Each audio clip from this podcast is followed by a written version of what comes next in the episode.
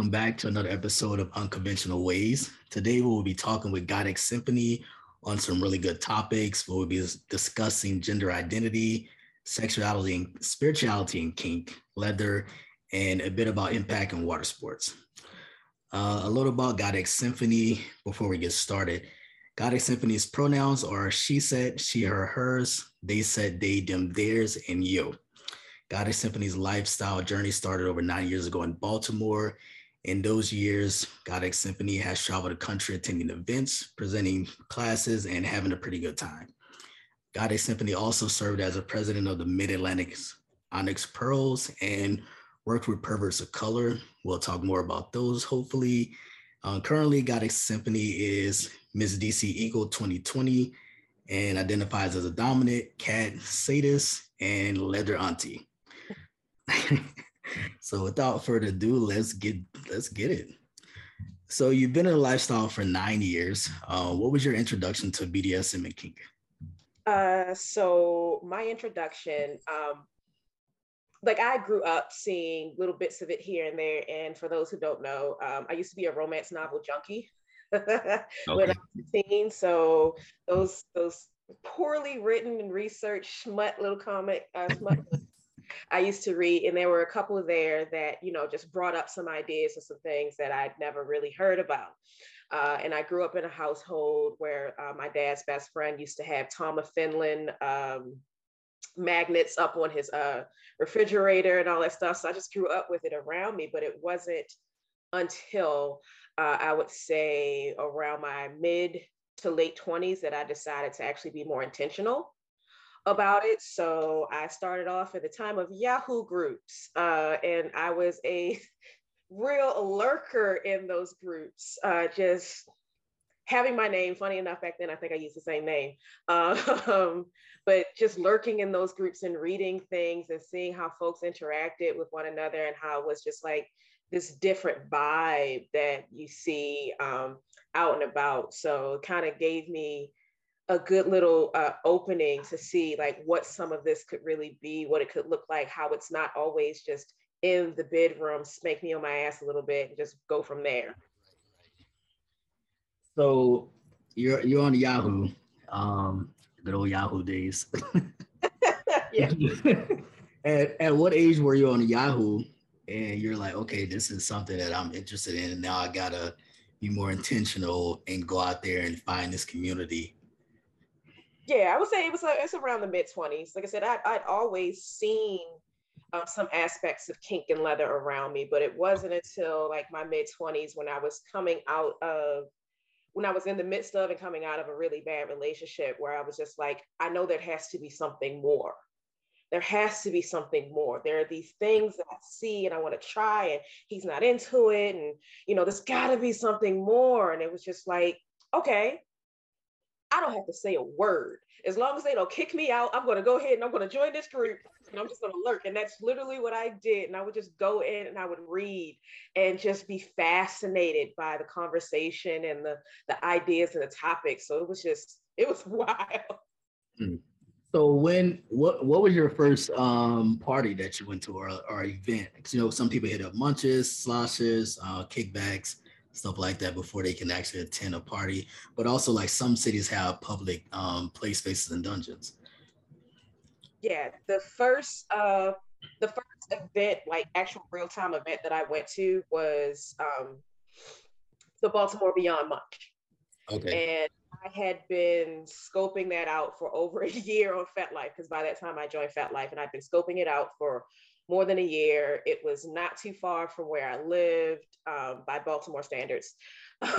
and so it was just like, all right, bet, like, I'm just gonna go. Like it's it's it's it's just now or never. I'm gonna go. So that was like the first event that had any ties to kink. But my first actual like party or convention was uh, the very last Black Beat, which was amazing and phenomenal and completely just just blew the doors open for me. Completely blew the doors open for me. So you identify as a dominant, a cat, a sadist, and a leather auntie. Um, with all those identities, what are your your go-to kinks or fetishes? Uh, so some of my go-to kinks, like uh, DS and power exchange, uh, authority exchange, is really big for me. I love it. Um, I love the amount of vulnerability and intimacy that's involved in that, even if it's just for a few moments. I like controlling and it feeds into my sadist, uh, which definitely gets down and has some fun. Um, some other kinks, like I said, I'm into water sports. I think it's just it's just fucking awesome to pee on people. I think it's just fabulous to pee on people to watch them drink my pee. It's just it just it gives me the warm and fuzzies. I'm not even gonna lie. Um, something that I don't get to indulge in a lot, but I really enjoy is human furniture. I love human furniture, um, just the objectification aspect of it and the creativity that's involved with, you know, human furniture play. Like, you know, you can make someone a table, lamp, chair, whatever you can come up with, like however you can think of training, using people to actually make these structures that we have in our lives and in our homes. It's just, it's so creative and awesome and just such a cool way to play with um, objectification that's not always highly sexual. It can still be sensual. It can still you know be interactive. It's of course objectifying but it's not always tied to just like sex which i really i like that aspect of it. I really love that so do you have a, a favorite piece of furniture that you like um, that you kind of go through like yeah i need you to come be this lamp while i read or something like that uh, not yet. Like I said, it's a kink that I don't get to do that often. One okay. of the last times I actually got to do it um, was at an event, and someone actually came. It was my ottoman uh, during an orgy, which was just great. So just sitting there, feet propped up on my human ottoman, just like this is nice. This is nice. Just, just sometimes you gotta go back to.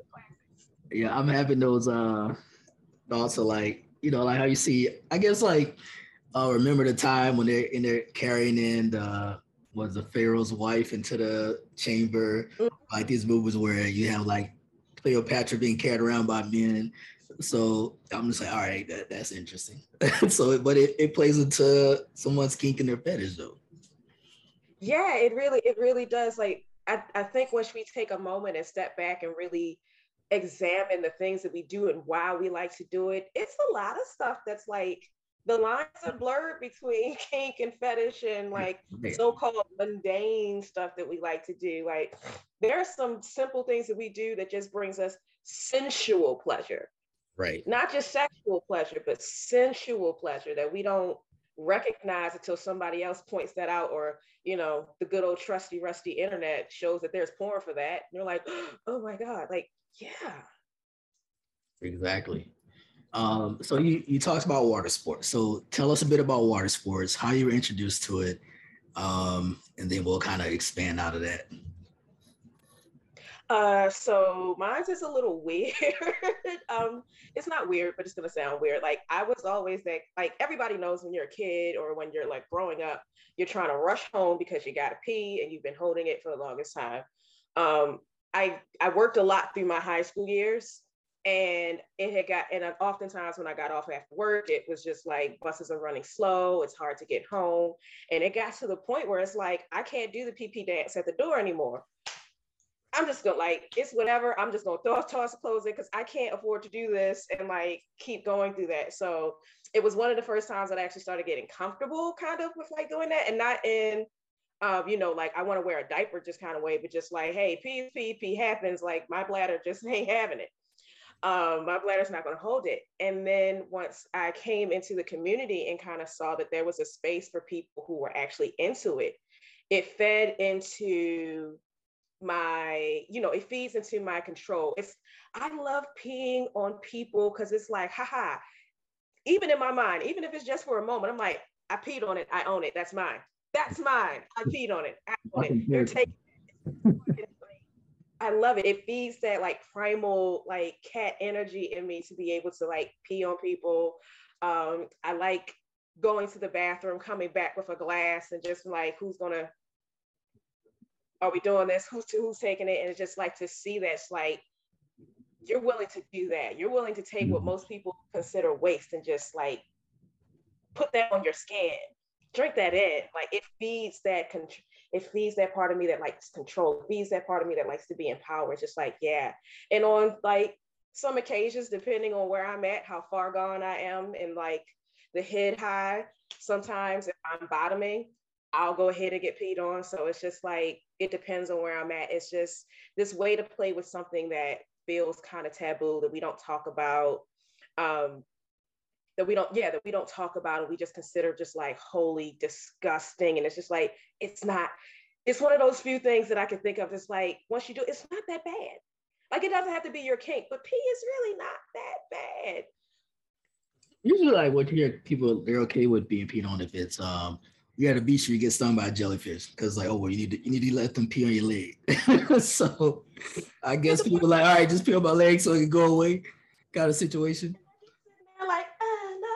No, no, and the worst part about it is it doesn't even work to cure the, the jellyfish thing. So you just let right, it right. But it's like, right. why not have fun with it? Why not have some?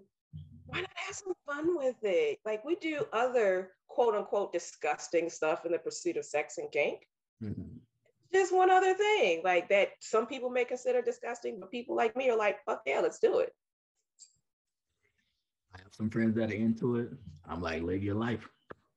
So what what was your most memorable water sports session? Um, I have to say it's with uh, I call my husband the hubs.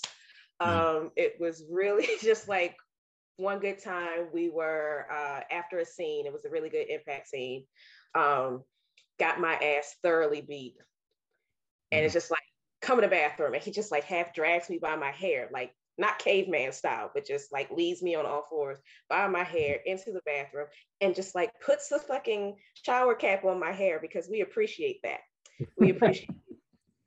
and then just puts me in the tub and just pees all over me, all over the bruises and stuff. And I'm just like, yeah. Like this, this is great. Cause it's just like that, that I'm in that bottom space, that subby space. And it's just like, it was, it was so dope. It was so dope. It sounds like you, you kind of, I guess, a bit of aftercare in a way. Uh, yeah, a, a, little bit, a little of a, a turn down. Like I'm not huge on aftercare. Like usually I'm the type of person where, especially if I'm bottoming, it's just like beat my ass. Okay, it's I get up off the table and it's just like bye. but for us, it was it was kind of a continuation of the scene, but kind of like you know how like let down towards the end of the scene and all of that stuff. So that it was more so that, but it was still very much so because he and I were still in our DS dynamic at that time. So it still was very much like, you're gonna take this. I can do whatever I want to you. You know, mind fuck, I can do whatever I want to you. And you're just gonna take it. Like we hadn't talked about it beforehand. We had before that particular scene, but we had talked about it in conversation and I let him know that I was okay with it. So it was one of those things, it's like, hi, I don't even know what's coming. Dragged in by my hair. Like, I don't know where I'm crawling to. I'm just crawling. So it's just like, okay. What's wrong with it? yeah, but it's like I trust you implicitly. Right. So this we're gonna go ahead and do it. It was just one of those moments where it's just like being able to just flow into this space of being able to trust your partner, trust what they're doing, how they're handling you, even though it's rough, it's still with care. Because you can handle someone roughly and still with care. And it's just like right, right, right. all of that just mixed into one. And it was it was great. Mm. So you spoke on impact play. Um, do you have some favorite toys impact wise if you're compared to you being the top versus the bottom? Ah, so uh, first off, my favorite toys always are my hands. Okay. Uh, I'm very tactile in that way. I like to punch and grab and you know squeeze and and and I like to pinch and do all of those types of things. So like I really enjoy doing that. I don't do it as much as I used to because you know carpal tunnel's a bitch and all of that stuff you got to deal with. But um, that's usually my first go-to because it's really good to warm someone up and like I'm fairly short in real life. Like I've had people tell me they thought I was like tall and I am like short in real life. and people are like, oh no, we don't have to worry about her. And I'm like, and they're like, oh, okay. Like, yeah, so these are always my first favorite toys. Um, I actually have, um, I like this uh, thumper set, which hmm. is from Agreeable Agony. Okay. And yeah. Like I like it because it's unassuming as well. But if you look right there, you see all of that rolled up leather. Oh, okay. A really good study hit. A good study, yeah. Just yeah. like coming at somebody. and it's really cool to like jiggle the butt with it. You can just eh, eh, eh, I like this one. This is one of my favorites. Um, I love wooden spoons. Okay. I love wooden like kitchen utensils, spoons and spatulas, just because of the feel that they have in my hand. They're good for giving a little bit of sting if you know how to hit it just just right, but you can also thud it, thud it out. So like I love wooden spoons, wooden uh, spatulas and things.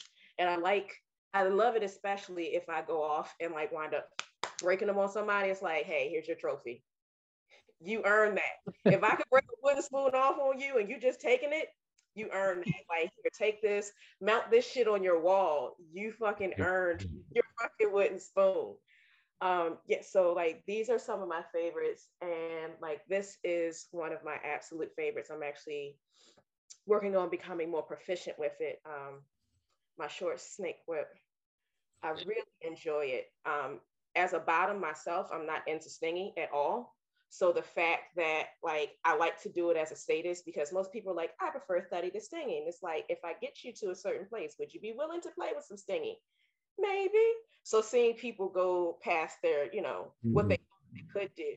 Right. Is, and I love this toy because it there's a wide range of how it can feel on the body and the skin. And I didn't know until I actually sat under someone's whip to feel it. And it's just like it can be as soft as like nails lightly grazing across your skin to, of course, that when it hits hits the skin, tearing, you know, it can. That can be that you know that can be kind of triggering for some folks, especially with Black people. And yeah. the history of slavery in the country. So, is was that something you kind of had to get over, or people who were kind of watch you in the scene had to get over? Oh yeah, no, I definitely had to get over it. Like I definitely had to get over it. When I first came into the scene, it was like no masters, no slaves. Um, I definitely was like, I'm never doing whip play. Ain't nobody gonna whip me. I was mm. fortunate enough that the person that I um, let whip me was a black person, so it took away some of that dynamic of you know the racial tension that can happen with um, impact play with whips. Um, but I, I really had to spend more time in here and see if it was just the racial aspect of it that, you know, the historical racial aspect of it that kept me from doing it, or if it was something that I actually didn't like. And then if that's the case, then hey, I can just do this with people, with Black people, because I'm not gonna say people of color, with Black people, where it takes that aspect of it away. And for me, that's what it was. It wasn't necessarily, it was that that historical context associated with that had me sitting back from it. But the actual act itself wasn't something that I thought was horrible, just the way in which it had been used. So, well, and you said so that as a bottom, you can only deal with black people. As a top, using it, anybody can get it, or uh, to a certain degree, yeah. Don't now as a bottom, only black people. I just it just doesn't happen. I honestly, honest to God, I just don't play with a lot of people outside of Black folks and other people of color. Mm-hmm. play with a lot of people as a bottom outside of that. And that's just, again, my own personal comfort. Like when I first came in, I did some stuff um, with, you know, white folks as my, as, as a top and me being bottoming to them. And it wasn't bad experiences per se, but those little microaggressions start to slide up in there. And I'm like, you know what? If I'm going to be vulnerable and intimate in these spaces, that's one less thing I want to have to deal with. Right, right. So I'm gonna just put that to the side. Um, yeah, I rarely bottom for um, white people in anything. That's just anything, period. However, I will top like damn near anybody can get it. Um, damn near anybody can get it. Anybody can catch these hands, bro. every motherfucking body. It, but for, for me, it's it's a lot more. Again, I don't seek out white partners as a top. I just don't never have, never will. Um, if something happens and I'm doing like a demo station at a party or something like that, I'll consider doing it. But like, nah, for the most part, it's just not. But I also frequent a lot of places where that doesn't pop up. Most of the events and things that I go to are POC focused.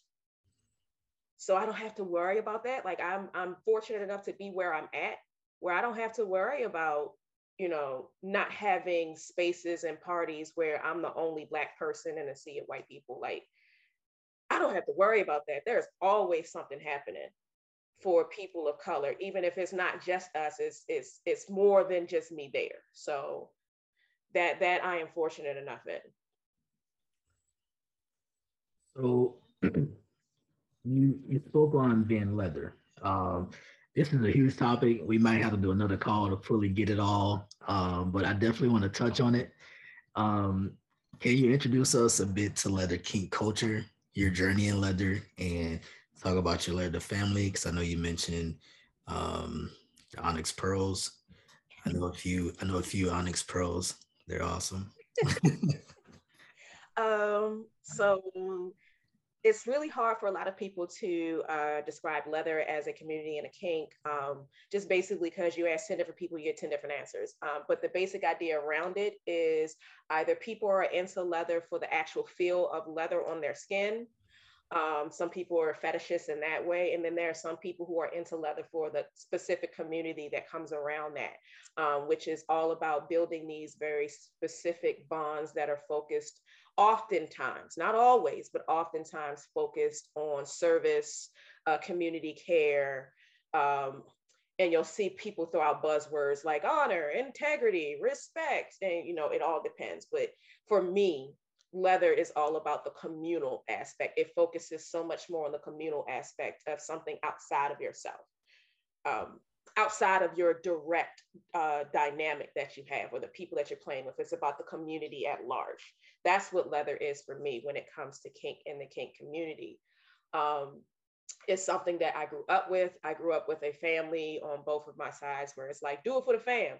Um, you know, always keeping the idea of family and duty and responsibility at the forefront. Uh, not always in the best ways, definitely not always in the best ways, but it was definitely something that was ingrained in me at a very young age. Uh, I served in the military, so I got very used to the idea of we're not always equal in social stature, but we're, you know, we're equal as human beings, but we're not always equal in social stature. Um, and it wasn't until again like i came into the community and i came into more of the kink and fetish side uh, and then i started hanging out um, i went to a onyx mid-atlantic the men of onyx mid-atlantic uh, bar night uh, which the uh, first ever president of the mid-atlantic onyx pearls took me to and just being there in this space and like again remember i grew up looking at tom of finland magnets mm-hmm. on uh, on the refrigerator and reading these books that are by white authors, of course, talking about leather and motorcycles and this and that. And then to go into this space and it's a party and it's just a room full of Black people in that leather vest, jock straps, you know, harnesses. And it's like, okay, so like I wasn't crazy. We really do do this. Okay.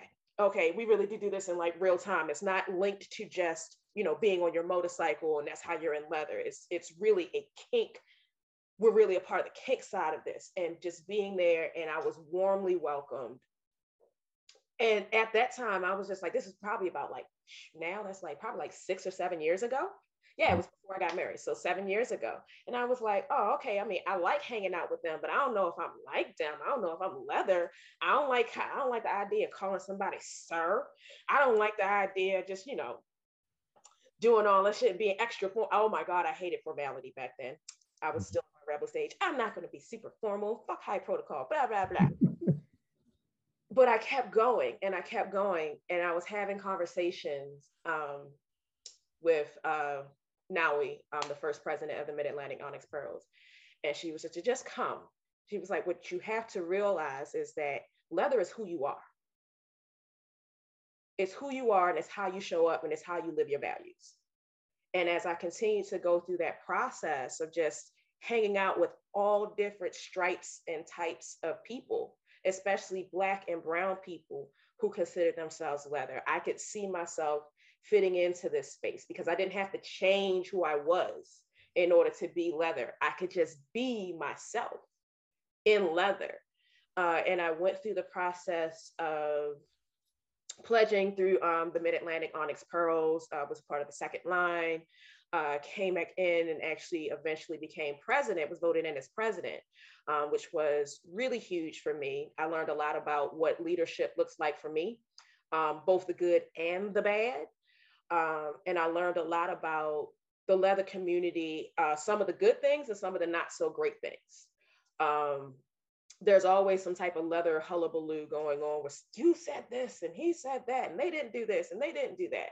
But what it really hammered home to me is my first on a list of what I consider my personal leather values, authenticity is first. And I tell people, even if I'm not wearing my leather vest, my boots, my, you know, my belt, I am always in leather. My leather is my skin.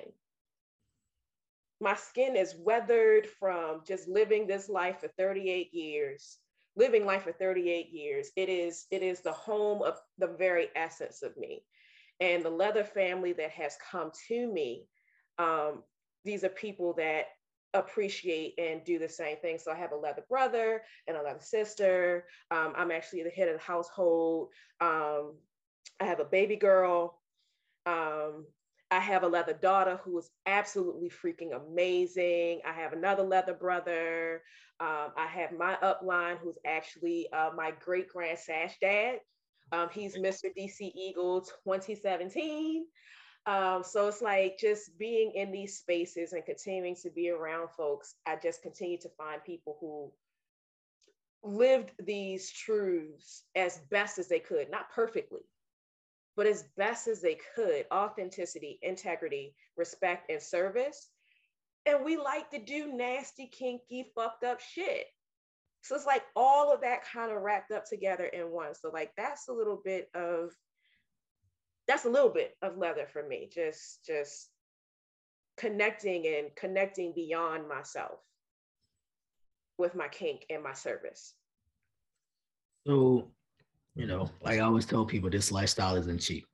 Um, now I know leather leather's expensive just on the regular. So what's your what's your most expensive or most prized uh, piece of leather for your for for for you? My most prized possession I did not pay for. It was actually gifted to me. Mm-hmm. Um, it is a white leather jacket that was gifted to me um, when um, uh, during the first line that crossed while I was president by the previous president, Miss J- Mistress Joe Carter.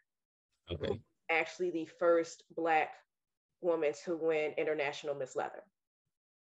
Um, she gifted me three pieces of leather, and like I still look at that, and I'm just like, me, me, and it's first of all, it's white leather, and I live I live to fuck up a color scheme in a fucking uh, leather event. Just show up in some color because everybody's wearing black. So I live to show up in white or red or something like that. But to just look at that, like I didn't pay a dime for it, but that really is my most prized possession. It's between that and my cover. I was actually covered by um, my great grand Sash Dad, um, and this is the cover that he's given me. So like um, actually uh, denoted me as Goddess. So yeah, like most of my prized possessions, I, I never paid for them. They were gifted to me. And that's, that's something that I think like as much, there's a big debate in leather about, oh, you don't have to wait for someone to buy your leather. You should buy your buy it yourself. And I completely agree with that. I truly do. Um, I just wish that in this push to understand that leather is expensive and you shouldn't have to wait, that we still we don't forget what it actually means to gift and pass on leather. Like I just don't want us to forget that because first of all, it takes care of the issue with how much do you have enough money for proper gear, proper gear and uh, uh and quotes because I will show up in Tim's and dare somebody tell me that shit ain't leather. Um, so it takes away the aspect of it but it's also again if we are talking about leather and the communal aspect of it and the service aspect of it and being able to stand shoulder to shoulder with one another gifting leather is a very it's a it's a very clear way to say hey i see you right each time i got my leather it's like hey i see you I love what you're doing and who you are and how you're living your life here. Like that's what that was for me. That's what that's why they're so important to me. And that's big because you know not not everyone has that aspect of kink or actually understand it and haven't found a community where someone sees them yeah. And has gifted them any just anything outside of being leather. Yeah. So that's that's huge you know. Um so tell tell us a little about dc eagle. Uh, uh dc eagle um so the dc eagle was uh, one of uh, the lar- longest running um, and largest gay bars uh, in the United States up until it uh, shut down last year. Was it last year? Yeah, it was last year. Shut down um, because of COVID or shut down because of just? It is completely gone. Like the building oh, okay. is gone and everything. So like it shut okay. down because of COVID, but um, the rights and everything were so while we were still in the midst of the lockdown. Mm-hmm. Um, the the DC Eagle Bar, it actually started off like most Eagle bars. It was a um, leather bar, space for folks to show up and kind of engage in leather culture. You know, mm-hmm. you can cruise and not have to worry about, you know, it being an issue or a problem. There's always the infamous black back rooms and Eagle spaces where like uh, you could go in and like whatever happens, happens. Mm-hmm. Um, uh, but there's like always, especially back then in the beginning of the years, it was very heavily um, masculine and male dominated spaces. However, when you speak to folks, they will consistently remind you that like while it was dominated by men, that that does not mean that there were not uh, women and gender nonconforming people in these spaces. Not as much, we were there, but just not as much. That's not who it catered to in the beginning. But the DC Eagle um, itself, especially towards the end, of its run was trying really hard to kind of make this space for all of us who are into leather and kink.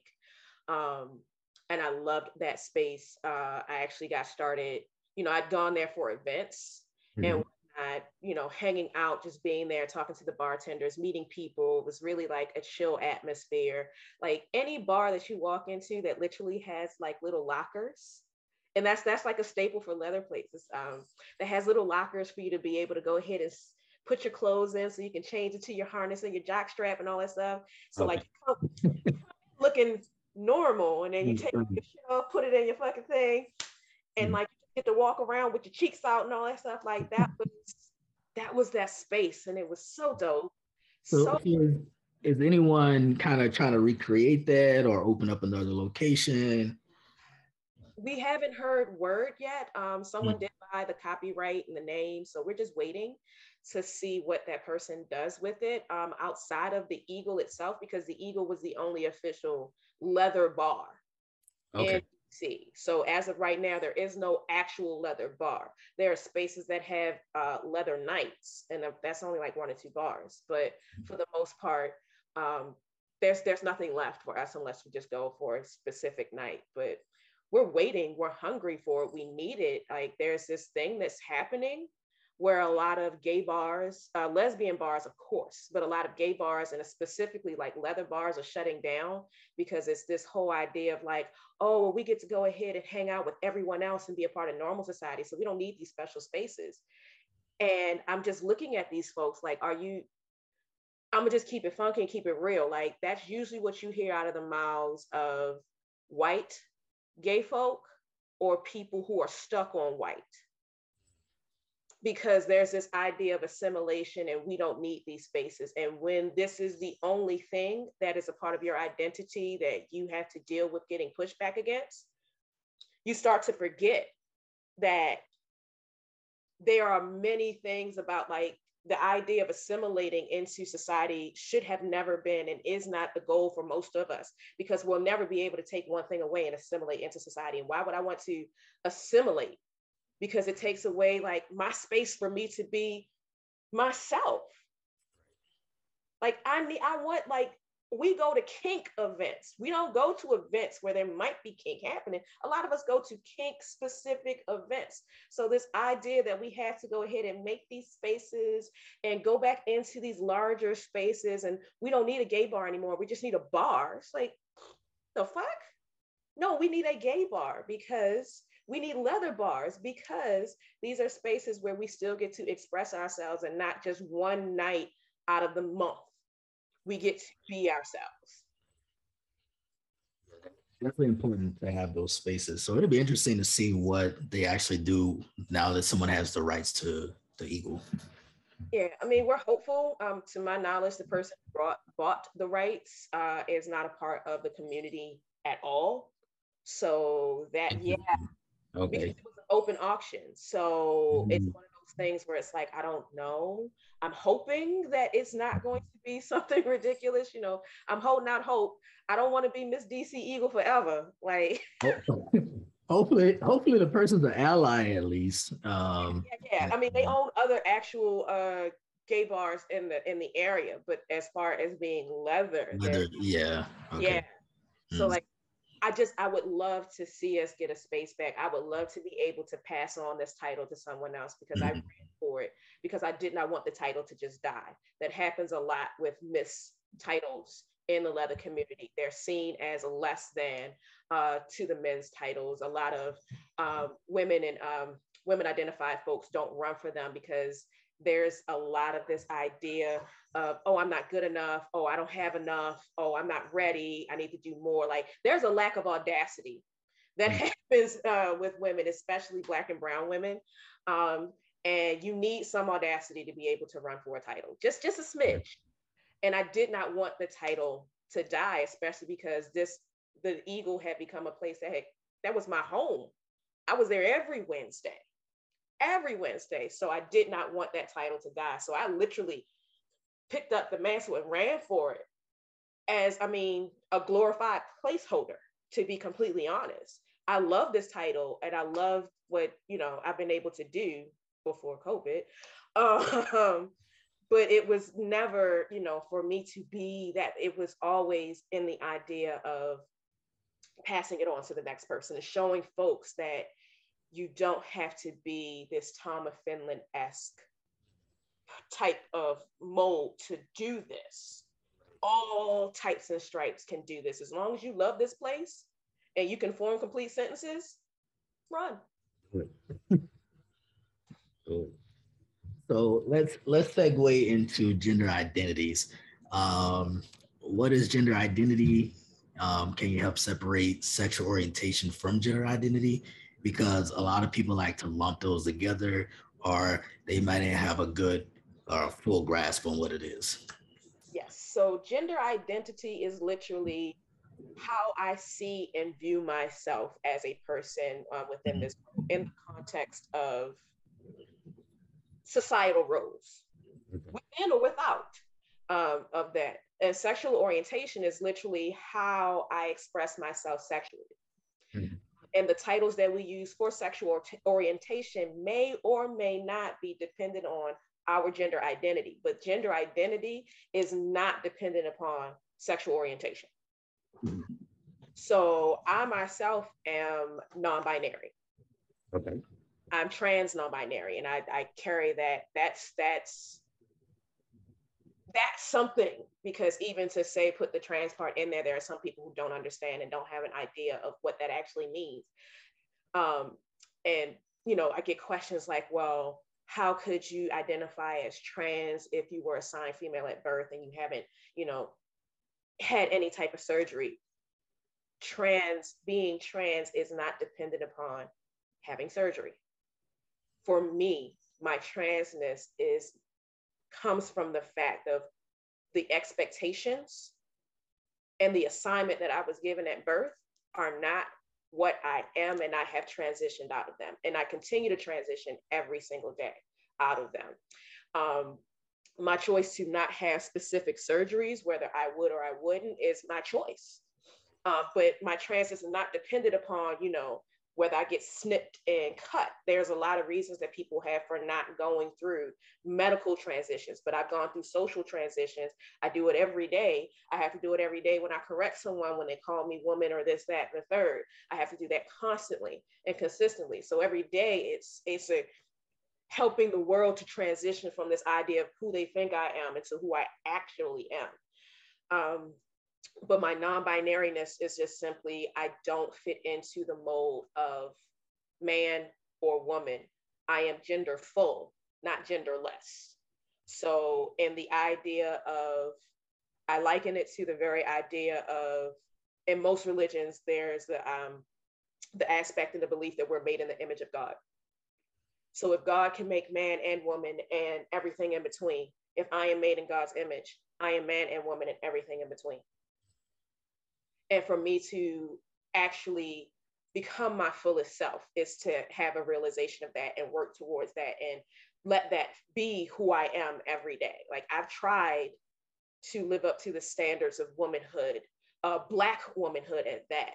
And I always say it felt like a shirt that was too tight that I was always struggling to get into. Like I really wanted it. I tried, but it just, it didn't, no matter how I contorted myself, it just, I couldn't get my head through the hole. My arm was just cracked up like that. Like I could never get into it because it's too constraining. And it's not just from an idea of what Western society says womanhood is. Like when I talk, when I talk about myself to myself in my head, when I speak about myself and the things that I want to do, when I imagine myself in my head, it's not woman, but it's also not man.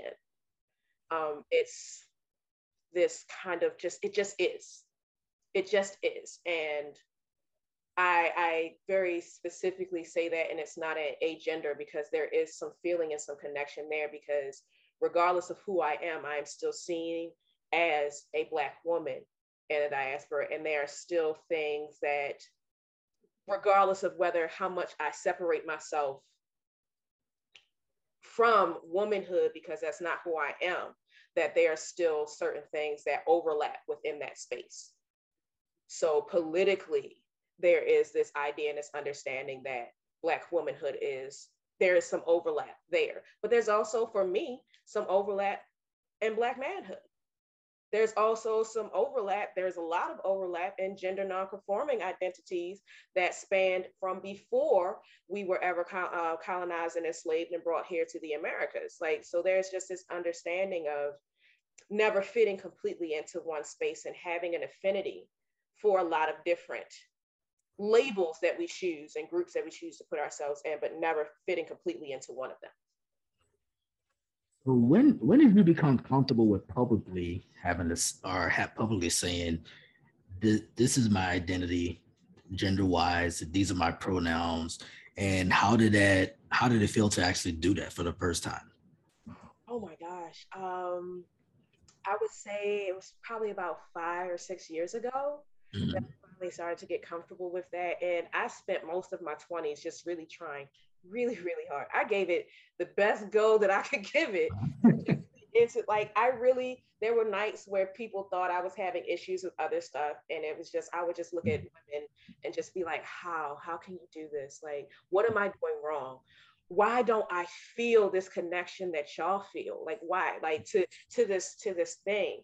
And it wasn't until coming in um, to the kink community and seeing other folks um, live their gender identity in ways that were comfortable for them, but not in this stereotypical idea of like the wayfish, uh, you know, pristine, androgynous twink running around, white twink running around, to see other people actually live this in the ways that they live it. And it was just like, oh, okay. Okay, so I can do this. So it it wasn't until about six, um, yeah, about five or six years ago. And one of the first people I actually told ever, after, you know, thank God for Tumblr, thank God for the kids, thank God for these queer babies who are coming and building on what we have done. Because if it were not for them taking to the internet and compiling these spaces, like I would not have had the journey, the, the, the, the ability to put names to what I was thinking about and feeling and finding that community there. So after going through Tumblr and, you know, oh, maybe Demigirl, maybe this, maybe that, I actually sat down with my husband. It was literally right before we got married. Um, no, it was right before, like right after we got married. It was like, hey, um, no, it was before. I was like, hey, um, how would you feel if I told you that I'm not a woman? He was like, well, what do you mean? I was like, um, I'm just gonna come right out and say it. I, I identify, I like, I don't feel like a woman never really have. Um, I identify as non-binary. Um, here's some info on it. Like, are you okay with that? He was like, are you still you? Yep. Okay.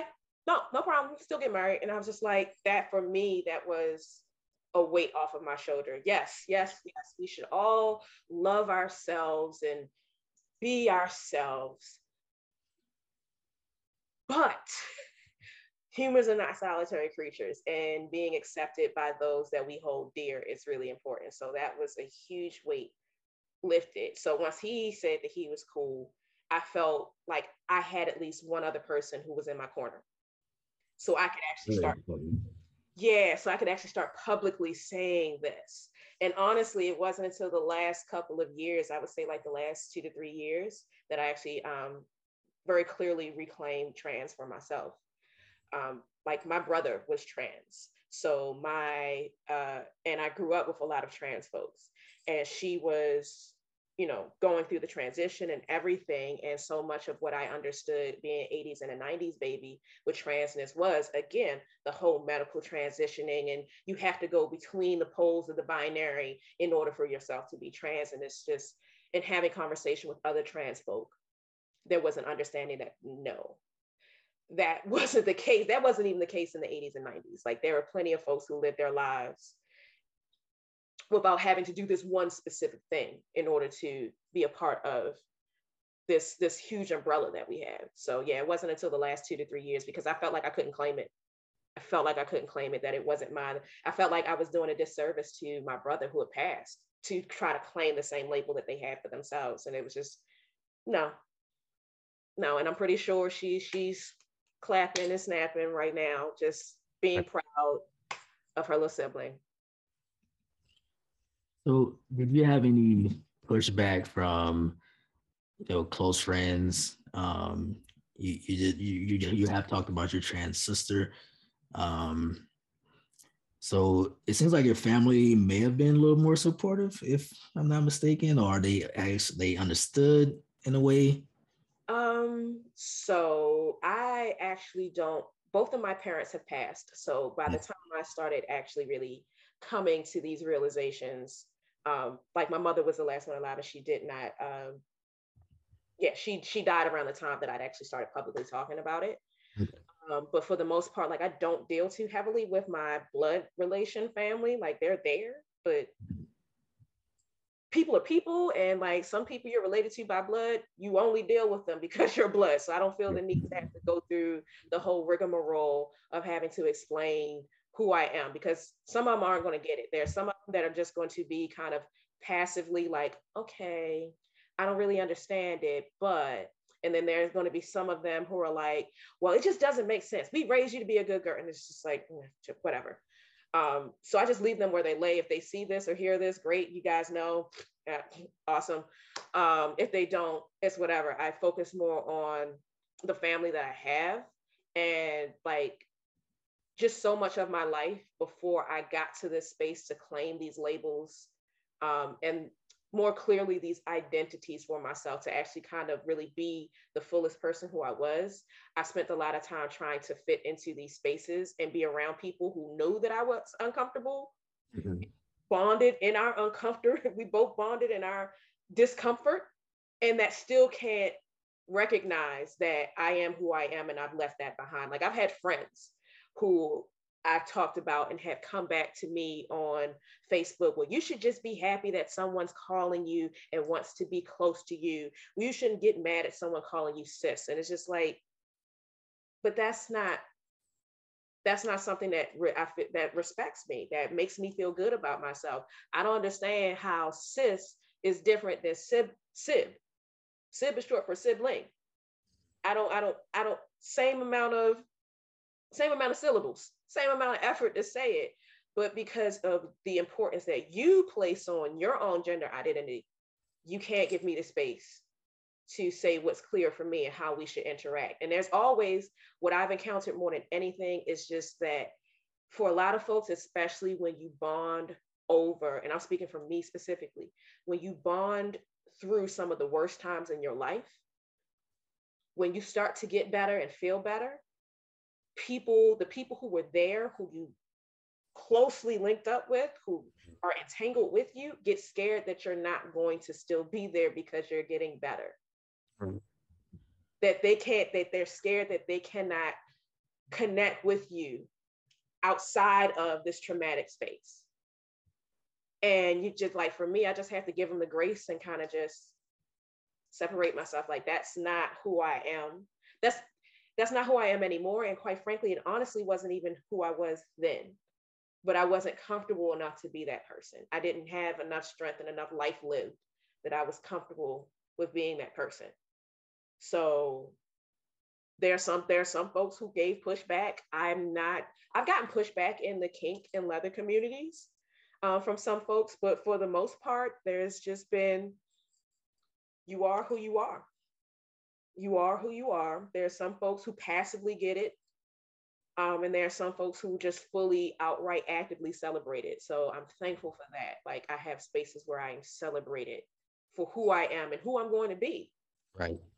That that's that's really important. You know, having that that system, having that space to be you, mm-hmm. not to be judged, not to feel like you need to conform to someone else's view on what they feel like it should be.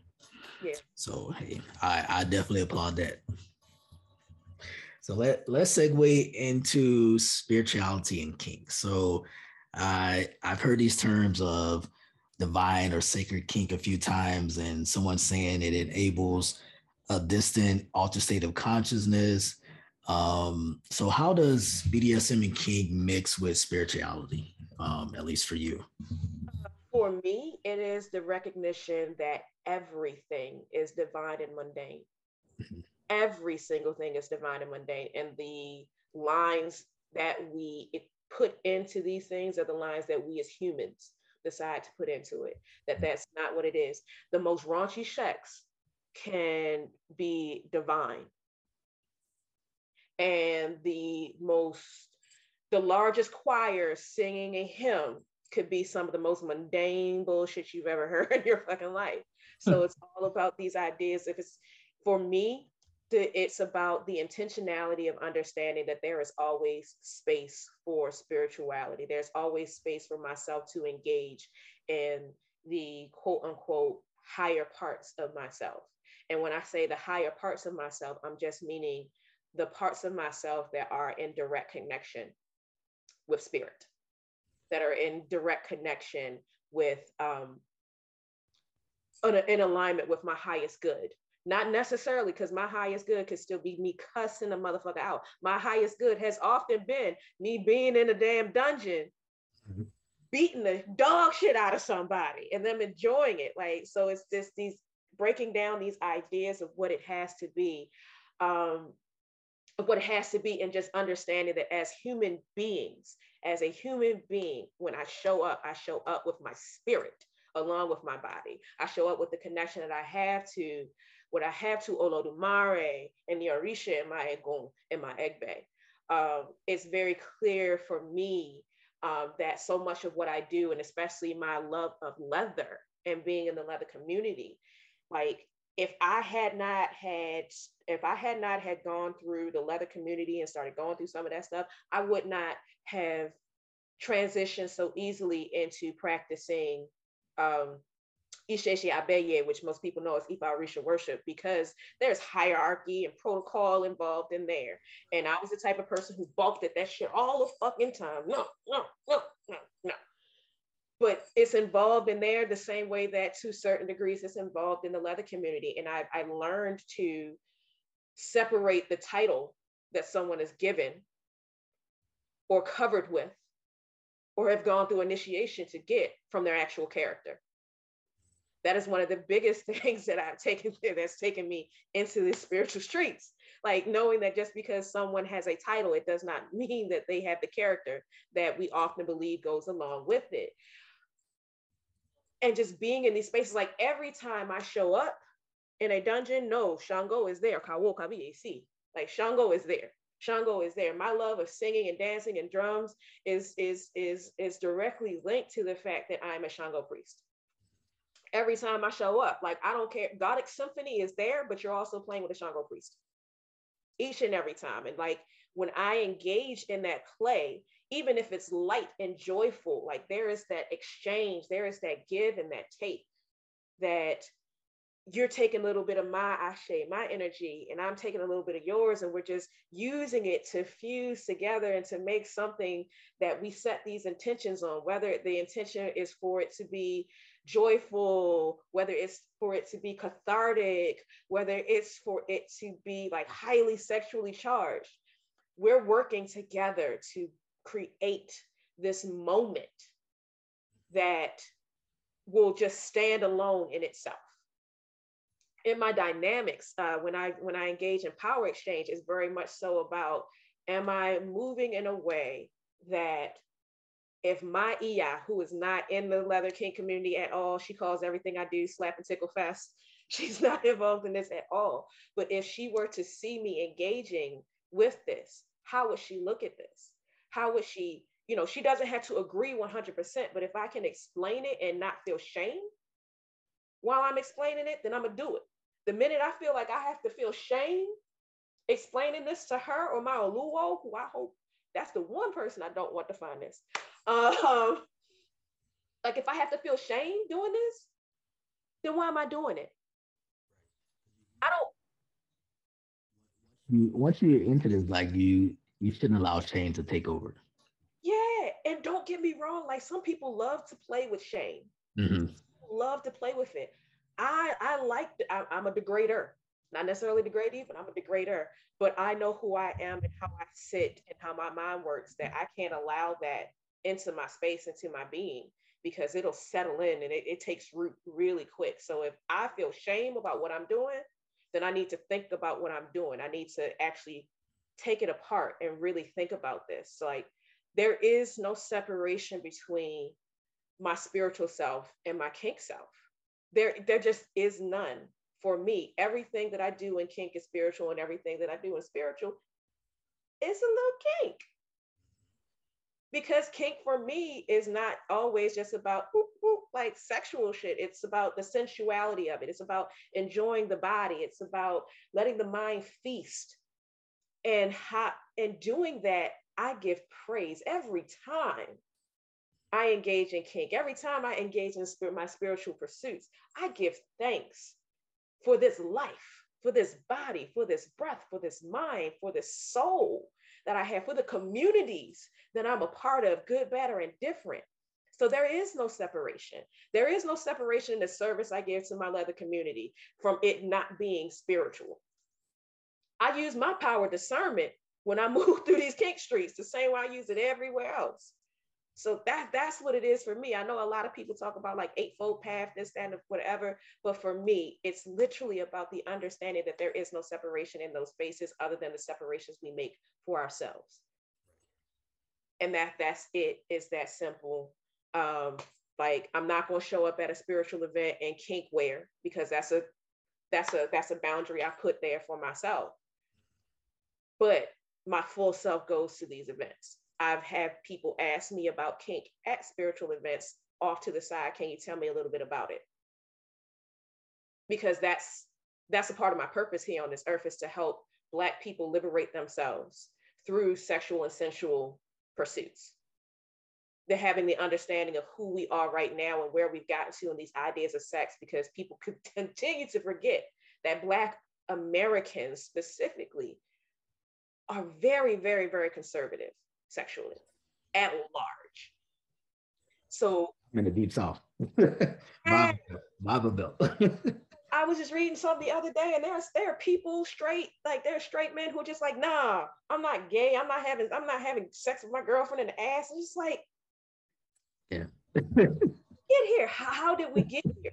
So it's about unlearning all of these things. We cannot be free as a people until we free all parts of ourselves. And that includes the sexual and sensual selves as well. So that is my purpose. And that is my that is my purpose while I walk this earth is for me to help assist my people in liberating their sexual and spiritual um, sensual selves. Close to the end. I told you here a long time. I'm going to ask you a few more questions. They'll be quick, and then I'll let you go. so, what um, what's some quick advice you would have for those interested in getting into kink? Um, take your time. Mm-hmm. Uh, there's no reason to rush into these things. There's no reason to pick a label. Um, you get to, you can try as many different labels as you want. Some of them are going to fit, some of them are not. Um, figure out why you want to do this. Um, do you want to do it because your friends are doing it? There's still some people who do stuff like that. Um, or do you want to do this because it's something that genuinely sparks interest in you? And read yes, read, read, read, read, read. There's a lot of information out there, but also talk to people. Mm-hmm. Talk to people outside of dungeons and dungeon spaces because that's how you start to synthesize this information that you read. That's how you start to understand how it may or may not apply to you. And you get to build a framework of who you are in these aspects, things that you want to try, things that you don't want to try. Talk to read, read as much as you can get your hands on, but balance that with talking to people in real time. Uh, that that's very true, and that all of that. um, so, can you tell the viewers um, what's what's one lesson that you've learned through your journey in this lifestyle? Like one good lesson that you've learned. Um, one good lesson that I've learned, um, besides always keep condoms in your purse, um, nothing is static. The only constant in life is change. Everything, like, yes, the core of who you are will always be the core of who you are, but even that evolves and expresses itself in ways that are different now than they were 10, 15, 20 years ago. So be give yourself space to allow this very real truth of life to happen, even in kink. And not take yourself so serious. For fuck's sake, please stop taking ourselves so seriously in this shit. Life too short. Like COVID, COVID should have showed us all that. Like life too short. These jobs not worth it. like you really, you, the last thing they think of you is like, oh, they I always had to call him Domly McDon Pants. Like, come the fuck on. come the fuck on. Right. Really playing with people whose names are like Sassy Kitten 214, and you're gonna take yourself that fucking seriously? Come the fuck on. gotta gotta listen up. So where where can the viewers best find you if they want to ask you some questions or get some more information on the Onyx Pearl, eagle, um, leather, and, and, all the things we've talked about today? Sure. Um, so if you see me on Facebook, don't send a friend request because I don't friend people I don't know. you can send me a message in my messenger, uh, but please don't send me a friend request unless I know you. Uh, but my Instagram is open to everyone. Uh, you can find me on Instagram at uh, the username at I think it's yeah, if you type in at mx dot symphonee s y m s y m p h o n e e. Uh, you can find me on Instagram. You can also find me on Twitter in these Twitter streets. Uh, that name is I want to believe it's uh, MX Symphonee. There, no period um, in between uh, yeah, those are the two easiest places. If you prefer to find me through FetLife, it is Goddexx Symphonee, all one word, G O D D E X X S Y M P H O N E E on FetLife. If you send me messages, please say hi, hello before you start firing off rapid questions. Yeah. I, I promise, like I'm nice. Like y'all heard me, I've been laughing and joking. I'm really, I'm a nice person. But there's certain like I was raised by Southern people. I'm still, I still live in Maryland, and I was raised by Southern people. Wave or something, huh? Don't just come in my box like, hey, you rate my pussy? Absolutely not, home. now, if you say hi, can you rate my pussy? I might actually go ahead and give it a thought. I can just imagine how many of those messages you get. I, I hear stories. Yeah. Just, just, in the vanilla world, I hear the stories that people get. Oh, child. yeah, I've got I've gotten some. I've gotten some, and I thought I was going through a really nice sweet spot where I, my inbox was dry. And wow, and the universe was like, so that means you want some, right? Flood, and it was just like, God, fuck, shit.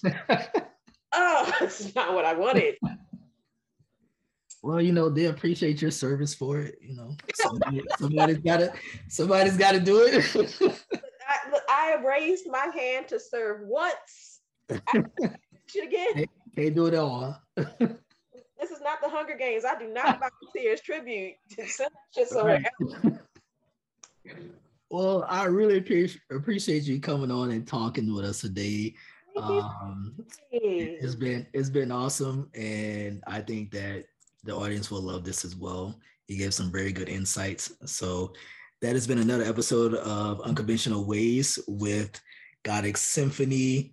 Look, look, look them up, see what they're about, and we're gonna cut it there. Have a good night.